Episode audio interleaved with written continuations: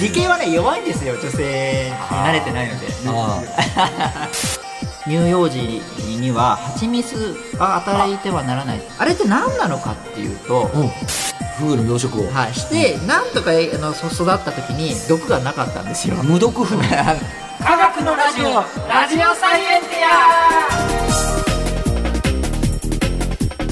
ィ科学のラジオこれは日本放送アナウンサー聞きたがり吉田久典が国立科学博物館認定サイエンスコミュニケーターで大学講師をしながら芸人をやっている不可思議変態人間黒ラブ教授とともにさまざまな科学サイエンスを根掘り葉掘りと聞いていく番組である科学のラジオアラジオサイエンティア間違った話はしないけど正確さにこだわると逆に分かんなくなるので興味を持ってもらえたらこの世界はめっちゃ細かく説明してくれる人がいるのでそちらを参考にしてくださいで今回やってるテーマは毒毒です毒毒ねあ女性も毒ですよねよくね騙されますもん僕どうしたその古典落語みたいなことや るの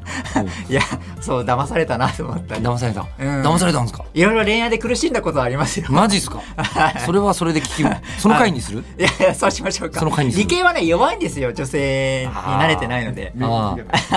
あそう全然ああ免疫が毒に対する免疫がないそうすぐあ優しくしてくれたらもうすぐ好きになっちゃうからねあ なんかそんなこと今よぎっちゃったから あ女性も毒だなと思う僕にとってはね女性あ僕にとっては僕にとってはええはいでもフグとかは大丈夫なんだよねあ僕は大丈夫フグではす女性に それ大丈夫です全フ然グはフグは優しくされ女性に優しくされても全然問題ないあの黒ラブ教授みたいな資料には達さないならないうんはいじゃあということで今回のタイトルは何ですかフグはどうして自分の毒で死なないの女の子に優しくされても死なないのと同時にはいあフグうん、んうんていうか毒の、まあ、自然界の生物の方が毒は全然強いぞっていう話だったのにあそうですよねで体中にいろいろ毒を持ってうんいる生物がなぜ死なないのかは確かに不思議で、そうですよねあれちょっっとすみませんこういうの言うたびに毎回思いついちゃうんですけど、はいはいはい人間の体の中にも、うん人間にとって毒な何かって溜まってたりするんですかうーん人間にとって毒な何かあそれはまあありますよねだってそれこそいろんな食べ物食べたりしとか、ええいろいろその、まあ、蓄積しているわけですからろあーうん老廃物というか老廃物というか、うんはい、なのでそれは蓄積してそれはまあ出してる時もありますけどもまあそ毒じゃないものが逆にないないぐらいだと思うので。あーまあ、弱い毒ではみんなあうるんぞそうとですそうですだから毒って言わないんでしょうけどねあのどうしてもこう敏感な人って毒っていう言葉ってなんかあんまりマイナスに聞こえそうな気がしますよねまあ、マイナスというかだからみんな割とふわっとしてんだよね毒ね。そうだからそれも前究回も極も酸素毒ですからねこれでねね昨日ね前回も言ってましたけどね。もう言ってたしその酸素自体がそのそもそも昔の生物はにとってはもう猛毒で生きれないものだってなんかどっかで前に言ったかもしれな言いっんですけたど気がする。うん。それも気になってたんですよ。そうそれが多分今日話すボツリヌス菌あ前回それで終わっに関係するんですけど、た。うん。うんあのああの子ってボツリヌス菌ってあの酸素使えないあので呼吸してないんですね献気口って呼吸って言って噛んじゃったけども嫌気呼酸吸素嫌いな嫌いな気って書くやつですよね。そうですそうです、ん酸素を使わないであの別な物質でこう生きていく感じのやつで、うんうん昔のその原始地球というか太古の地球ってもともと植物がない時は酸素がなかったので、うんその時っていうのは呼吸はそのみんなそういう献気呼吸をやってた時代なんですよね。その時代から生きているやつがあの多分このボボツリヌス菌の、うんっていうのも一つで、うん。それがあのあれですねからしれんこんっていうなんか1984年に11人亡くなってしまったらしいんですけども覚えてる子供覚の頃えてますかニュースになってました。あ、うんもう結構大きくなったんでしょうね多分そのニュースは、大ニュースだった。だってその時に、うん確かからしれんこん作ってる人たちがうちのがそんな毒なわけねえだろうっつって自分で食べて自分でもなくなっちゃうみたいな。あそんなこと確かそうそうそうそう。あそれちょっと今鳥肌立ったぐらいは、うんあそうなんですそうかそうそうそう。今ものすごい化学反応であの筋肉がこうキュイってもうあの毛を立たせましたあれでしょこれはあのた単にホラー見た時にギュッてなるやつでしょあでも今すごい化学反応で今連鎖反応でその連鎖反応を切るのががんあの毒ですからね あそうなんですそうかあの基本的にはほう人間は恒常性って言ってそのなんだろうずっとこう一定に保つっていうはんあの性質があるんですねまあ体温を保つというか、うんあなるほどそうですそうです、そうんれに乱すのが毒なんですよね。あそれで、はいこうなんかこうあのー体温がいきなり下がっちゃったりとかそうそうそうそうそおうーなんで毒っていうので意外と毒ってどうやって反応してどうやって、えー影響を受けてるかっていうのは意外とあんまり分かってないところがあってその中の分かってるところで今喋ってる感じなんですけども。この間言うところで言うと神経毒と血液毒と細胞毒があるっていう話をしてましたね。でうんそのボツリニス菌は、うんあのからしれんこんのあの缶詰ですよねあれいやそこまで覚えてないな。あのね缶詰だったはずなんですよねで缶詰でその真空にしてるわけですよね、はいはいはで真空にしてるから大丈夫っていうふうに思いがちなんですけどさっき言った通り酸素使わない方が増えるので 酸素使ったら酸素毒なんでい。そのボツリヌス菌菌はは増えなかったはずなのにそうですそうです真空パックだったから良くなかったっていう。そう逆にあ缶詰だかのらそう真空にしてるとやっぱりもう腐敗はしないっていうふうに思い込みだと思うんですけども、それがあのす違っていてしかもそれあのボツリヌス菌っていうのはまあ増えても匂いも味も変化しないんですよ だから結構結構嫌でうん厄介ですね。厄介100度で10分熱してようやく破壊されるもんなんですよ、 100度で10分は結構で すよ。い、だからもうほとんど厳しい状況ですよねあー酸素には弱いんだ。酸素にはもうもう本当にどこだから本当に昔の地球を思い出させるような、うんうん外あの出来事かもしれませんけど、まあ、そういうそういうのが入ってて結構悪さをしてしまったっていうやつなんですよね12分でそうですね加熱で不活性化するんですけどもただねあのそのボツリヌス菌の毒素はそそれで死ぬんですけどもボツリヌス菌のそのなんて言うんだろう基地局みたいなのがいるんですよ基地局があるんですよ本体じゃなくてえっ、と本んなんて言うんだろうなお家みたいなボツリヌス菌菌のの集団でいるような画法とか言うんですけど画法どういう字書くんですか、えっ、とね目目目のうん、細胞の棒って書いてガガボでそれがものすごいその要はボツリヌス菌がいっぱいこう集団でいるようなもんなんですけど、うんうんうんそれが結構熱に強いんですよまたはあだから100度で熱して6分以上の加熱今度は画法を倒す画法を倒すには法、うん、だからもう結構厄介加熱でなんとかするのは無理なかなか難しいっていうのでこの菌があの作る毒素ってあのまあ細かくは言いませんけど7種類ぐらいあるんですね、まあ、へえ A 型とか B 型 GG 型まであるんですけど、うんうんうんで人間に対する毒は4種類あるんですよ。その7つのうちに7うちの 4, 4つが種類人間に毒そうですでその中でもに日本にいるやつは熱あのその熱に比較的弱い E 型っていうちょっとまああんまりも細かすぎますけど今、うんうんうん E 型のそのあのまあ菌あー毒を作ってるやつなんですけどもだから熱に弱いやつなんですよねうん本当なら。でも今回あのそのからしれんこんのうんやつっていうのはなんかすごい毒に強いやつで確か調べたらなんだっけな欧米のをカナダから輸入したやつのおからしだったらしいんですね。そんなややこしい問題だったんで すかこれはそうなんなのでああその全然あの A 型のボツリヌス菌だったらしくてだから結構その毒素が強いよよりによってもうん、うっん、ていうので、まあ、そういううんことが起きてしまったっていうことがありますね。神経毒結構やられちゃうのでそこもちょっと聞いとかなきゃいけないんですけど、神経毒と、うん神経毒はどうやっていくかっていうとその人間の恒常性とかを破壊しちゃってそうですそうですそうです。じゃあ例えばその体温が下がったりとか息ができなくなったりとかするのが、うん、えっと、神経毒そうですね、ボツリヌス菌が出しているやつなんですねは いはいボツリヌストキシンねボツリヌストキシン、うんそうなんですよあのねこれね回作ってきたんですけどねこれねこれはあの「ハッシュタグ科学のラジオ」で今度載せようかと思いますけど、これ神経細胞ですはいはいはいはい神経細胞がつながってる図を今出してくれてますはいうんでこの神経細胞のここからなんか液体があのなんか物質が出て、うんうんの物質が回収されたりするんですね。はいはいはいで伝わるか一旦出すとそこが伝わってまあ、そうするとこう息しろよとかそうですそうですあそのうこでうす体温上げろよとかいう筋肉がこうなるよみたいな、うんうん情報がそうです命令がやり取りされてるわけですそねうなんですもうこれだけで全部の,、あの毒説明できるぐらいにもう大体何かでここに影響してるんですねうんうんいろんな毒は、うんその中でボツリヌストキシンはこのなんだろう末端のところの情報が出るんですけど、うんこれ出ないようにしちゃうんですよここのここのなんだ青いなんかで出ないように神経伝達物質がはい今まで出ないようにしたんですね。そうでやりようによっては出ないようにするとか受け取れないようにするとか作業のあり方はいろいろなんでいろいろはもう本当に物理の層はで出せないんです よ出せないんですよピッチャーがいくら言っても投げねえあれあれってう、言ってそうですそうすると筋肉が反応しない麻痺とかになっちゃううんうん、あああの細胞あ呼吸で呼き吸ながく止まなっるちゃっとたかりしてそうですなくそうなっですちゃうのがボツリヌストキシンの効果そうです、もう本当にあの手足の筋肉が麻痺し呼吸困難に陥り、まうんあ、亡くなってしまう場合があるというう、んようなのが、まあ、あーボツリヌストキシンのうん怖いところなんですね。うんうん、っていうのが、まあこ、あのあの時の時代の起きたことなんですけどもでこれが神経毒のあり方ねであそうそうそあうそうと,、えっと血液毒はどういうやり方かというと例えば蛇とかそう血液毒はそうですねあの蛇とかそうでマムシとかそれっぽいですよねあのこん血を吸い出したりするもんね、もう血液の中に含まれる毒なので、うん、あのまた全然違っていて、血液毒は病気になるイメージなんだ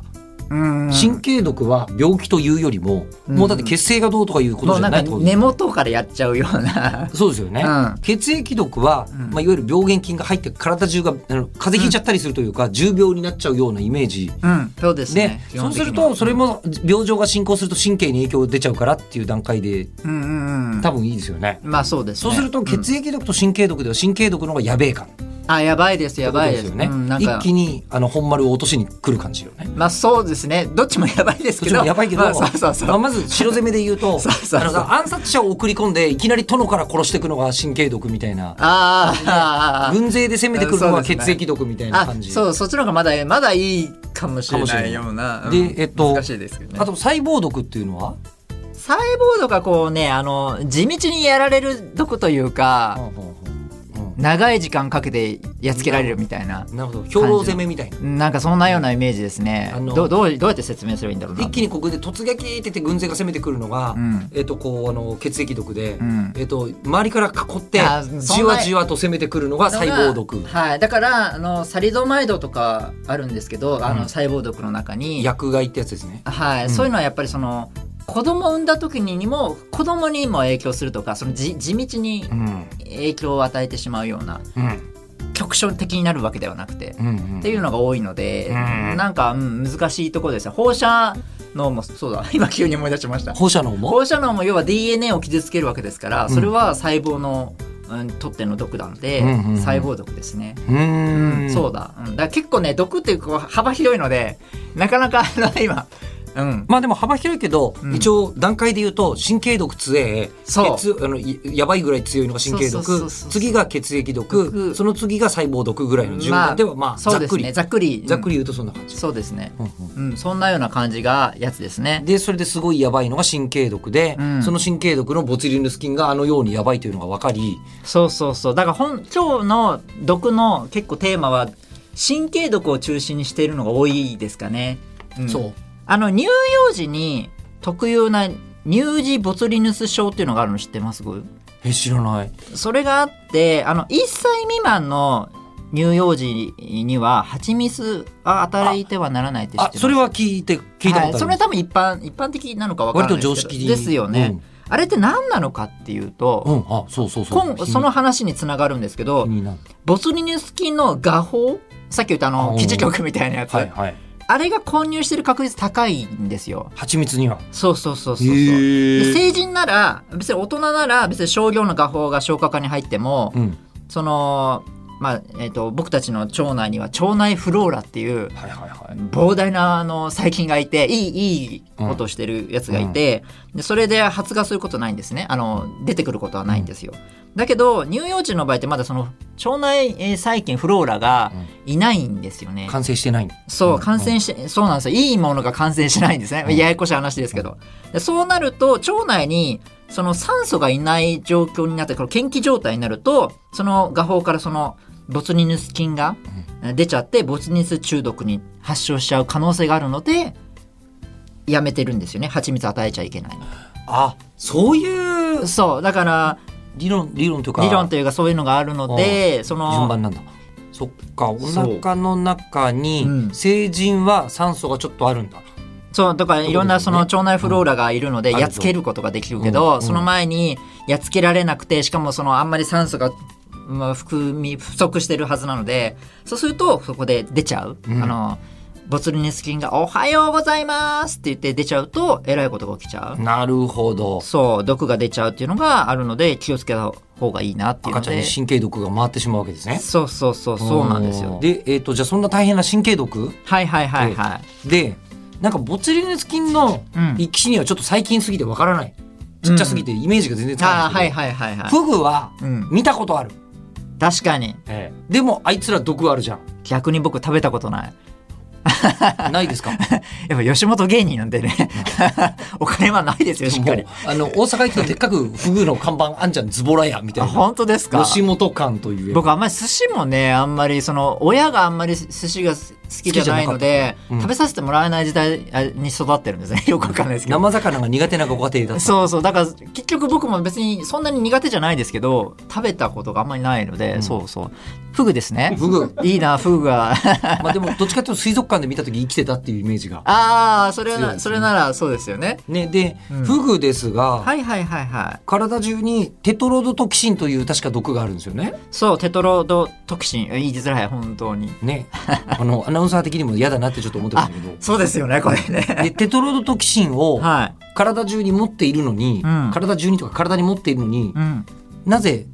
ちなみにテトロドトキシンは神経毒でいいんですかそうです神経毒ですそうだよねフグってなんか呼吸できなくなったりしますもんね、うんしびれが来るとかあしびれが来るって神経毒かあまさにそういうことですねそうですそうですそうですうんあのフグ毒って言われるんですけどそのテトト テテトロドドトキシン言えないですけど言えてないですけどもう言えなくても大丈夫まあ大体フグ毒ではい、伝フわっグてくる毒で、はういん。フグ毒って言いますけど、あれ本当フグにとっては本当迷惑な話なんですよ。フグにとっては別に毒じゃないからってこといや違う、フグが作ってるわけじゃないんですよ、毒を。えフグ毒って言うんですけど、うんやややこしい話してるんですけどフグ昔はそういうふうに考えられてたんですようんフグが作っているっていうふうに考えられて研究されてたんですけどあのフグはフグ毒作ってないんですよ どうして持ってんのじゃあえっと溜め込んじゃったんですよ溜め込んでるのえっとそうなんですよ突き詰めると、うん、とあの緑脳菌ってまた菌緑脳あ菌え緑脳菌みたいな仲間なんですけど緑脳菌が作ったわけじゃないんですけど緑色が濃いと書いて緑脳菌そうでううんうんであ有無かあそうですなるほどなるほどあはいはいはのい字なんですけども緑脳菌の仲間みたいなやつが、はいえっと、作っていてうんそれが、それを食べるんですよねカニとかこのいろんな動物が。あ結構海には普通に緑脳菌がまずいてでそれをでなんそれかを緑の木みたいななやつがいてそれが食べあのそいつを食べる生き物がいて、うんうんそれをさらに食べる生き物がいて、うんうんまあ人手とか貝とかいろんなのがあふあそうなんですけども、まさに食物連鎖あの本当そうです、うんでそれを食べているのがフグさんなんですね、最終的にフグがうん、そのいろんな緑脳菌みたいなものを食べている微生物たちをうんちっちゃい生物たちをそ食べているのがフグうでそいつがどうやらつくあの作ってるってことがだんだん分かってきたんですねテトロドトキシンをテトロはいそうなんですよなので別にフグが作ってるわけじゃなくて、っていうことがだんだん分かってきたっていうのが最最先最先端ではないですけどもそういう研究ですかねうんうんなのでいろんなフグってしかもいろんなフグがいるんですけどトラフがいろんなのがでしかもその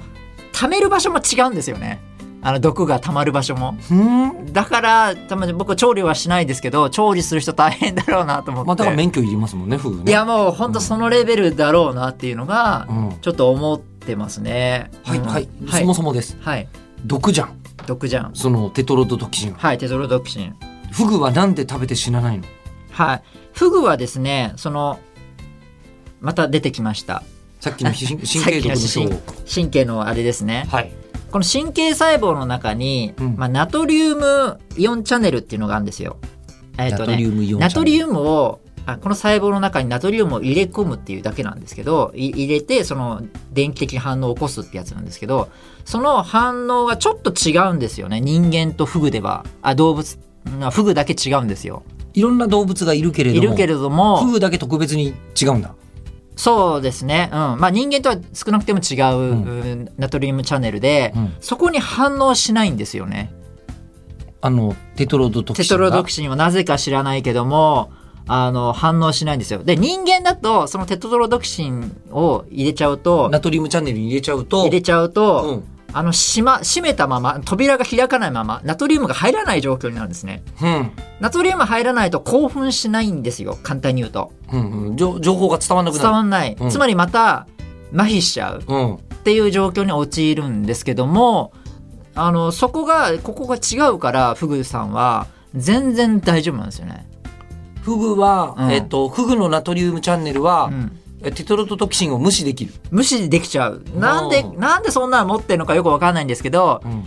ちなみにフグが毒を持ってないというふうに分かったのはあの養殖したんですね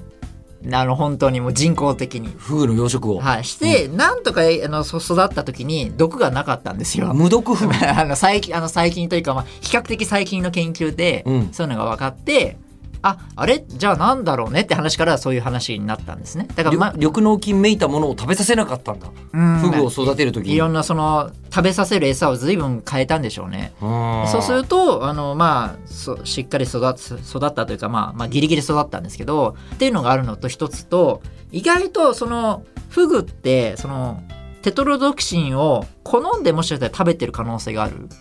ていうのが大体分かってきたんですね。わざわざ野生のフグはうんなんだかさフグさん喋れないんで分かんないんですけど、結果論フグのメスがオスを引き寄せる時のフェロモンとしてもしかして使っている可能性が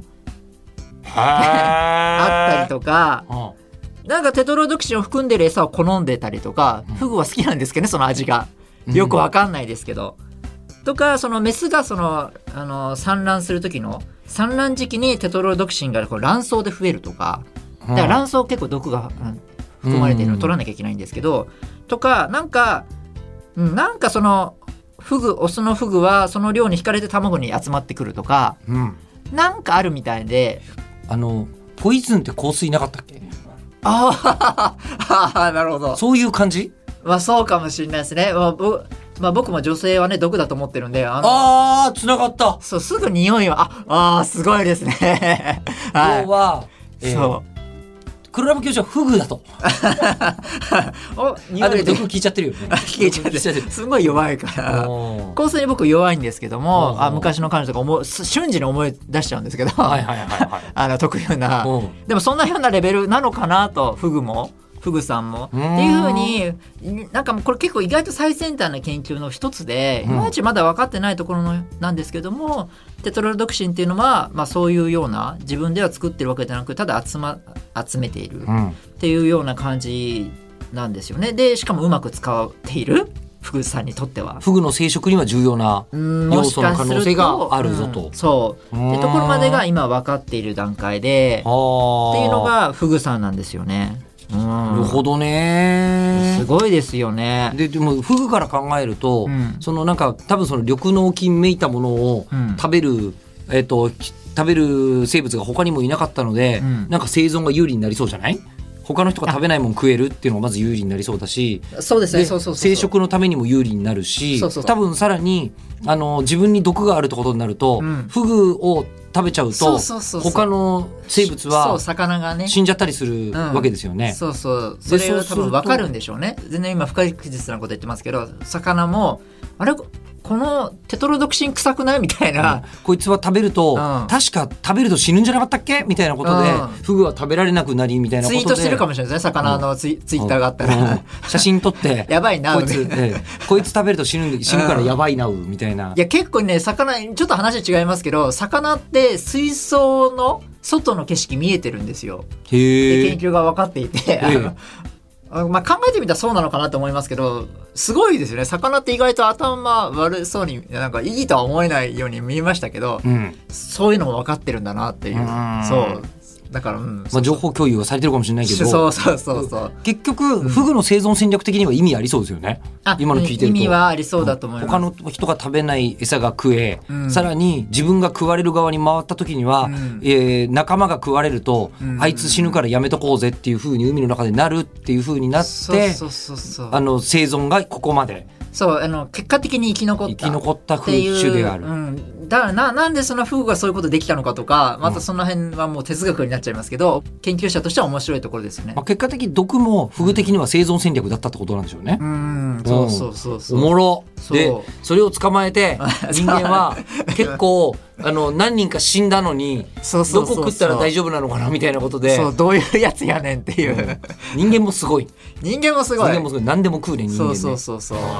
はいということで番組では聞いてる方からの質問を募集します科学的に気になることクルラブ教授に聞きたいこと感想などは科学アットマーク 1242.com KAGAKU アットマーク 1242.com まで送ってくださいではまた次回お相手は吉田久典と一度はフグを食べてみたい黒ラブ教授でした。